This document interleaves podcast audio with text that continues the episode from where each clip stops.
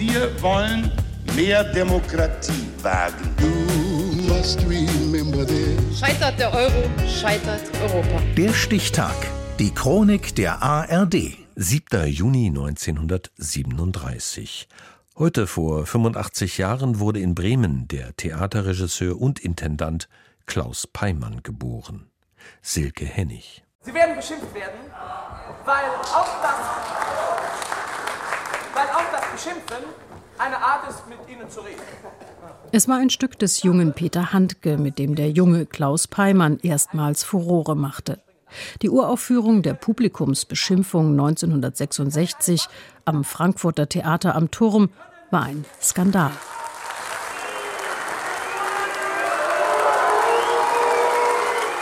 Nicht der letzte in der langen Karriere des Regisseurs, der auch als Intendant immer gern ein Aufmüpf war und sich als solcher bald, Achtung, Widerspruch, etablierte. Ich bin jemand, der nie sich ins Hinterzimmer zurückgezogen hat also und, und der nie gesagt hat, also Fingerspitzengefühl, sondern ich habe auch gern die Faust auf den Tisch gehauen. Klaus Peimann, alle Zuschauer kennen ihn, seit 30, 35 Jahren einer der bedeutendsten Theaterleiter, Regisseure in Deutschland, in Europa, zwölf Jahre lang Direktor des Burgtheaters. Das allein wäre schon eine Leistung für sich gewesen. Davor Stuttgart, Bochum, jetzt das Berliner Ensemble.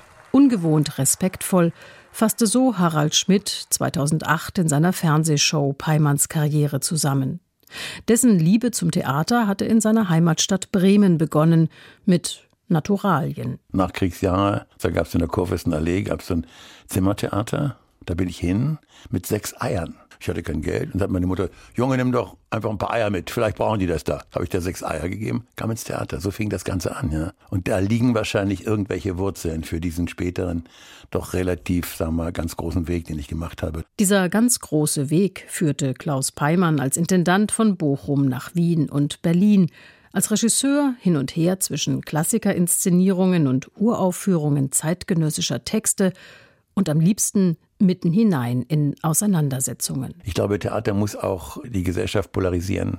Ich war immer sehr stolz auf meine Feinde und die hatte ich immer genug. Dafür sorgte Peimann etwa mit seiner Inszenierung von Thomas Bernhards Heldenplatz in Wien. Diese Theateraufführung sagt nichts anderes als, dass tief in der österreichischen Seele Antisemitismus vorhanden ist und dass äh, es bald sicher wieder irgendwelche Rattenfänger gibt. Und es hat sich herausgestellt, erstens mit dem Antisemitismus, das stimmt hinten und vorne. Und zweitens, Herr Haider war schon da dann plötzlich. Die Stücke des Österreichers Thomas Bernhard, dem Peimann in besonderem Maß die Treue hielt, waren immer gut für Aufregung. Kritik, wenn nicht Skandale, löste der Alt-68er Klaus Peimann aber auch unter anderem durch sein Eintreten für RAF-Mitglieder aus. 1977 in Stuttgart spendete er für eine Zahnbehandlung der inhaftierten Gudrun Enzlin. 30 Jahre später bot er dem Ex-Terroristen Christian Klar einen Praktikumsplatz am Berliner Ensemble an. Dort war er 1999 als Intendant wiederum mit großem, auch politischem Anspruch angetreten. Das BE ist ja wirklich nicht nur an der Spree, sondern auch im dicken Hintern der sogenannten Berliner Republik. Und dieser, dieser Stachel wollen wir sein, nicht? Das konnte Peimann allerdings nicht einlösen. Unter seiner Intendanz erschien das Berliner Ensemble eher zahm und altbacken. Auch nach seinem Abschied dort 2017 inszeniert Klaus Peimann noch gelegentlich. Heute wird er 85 Jahre alt.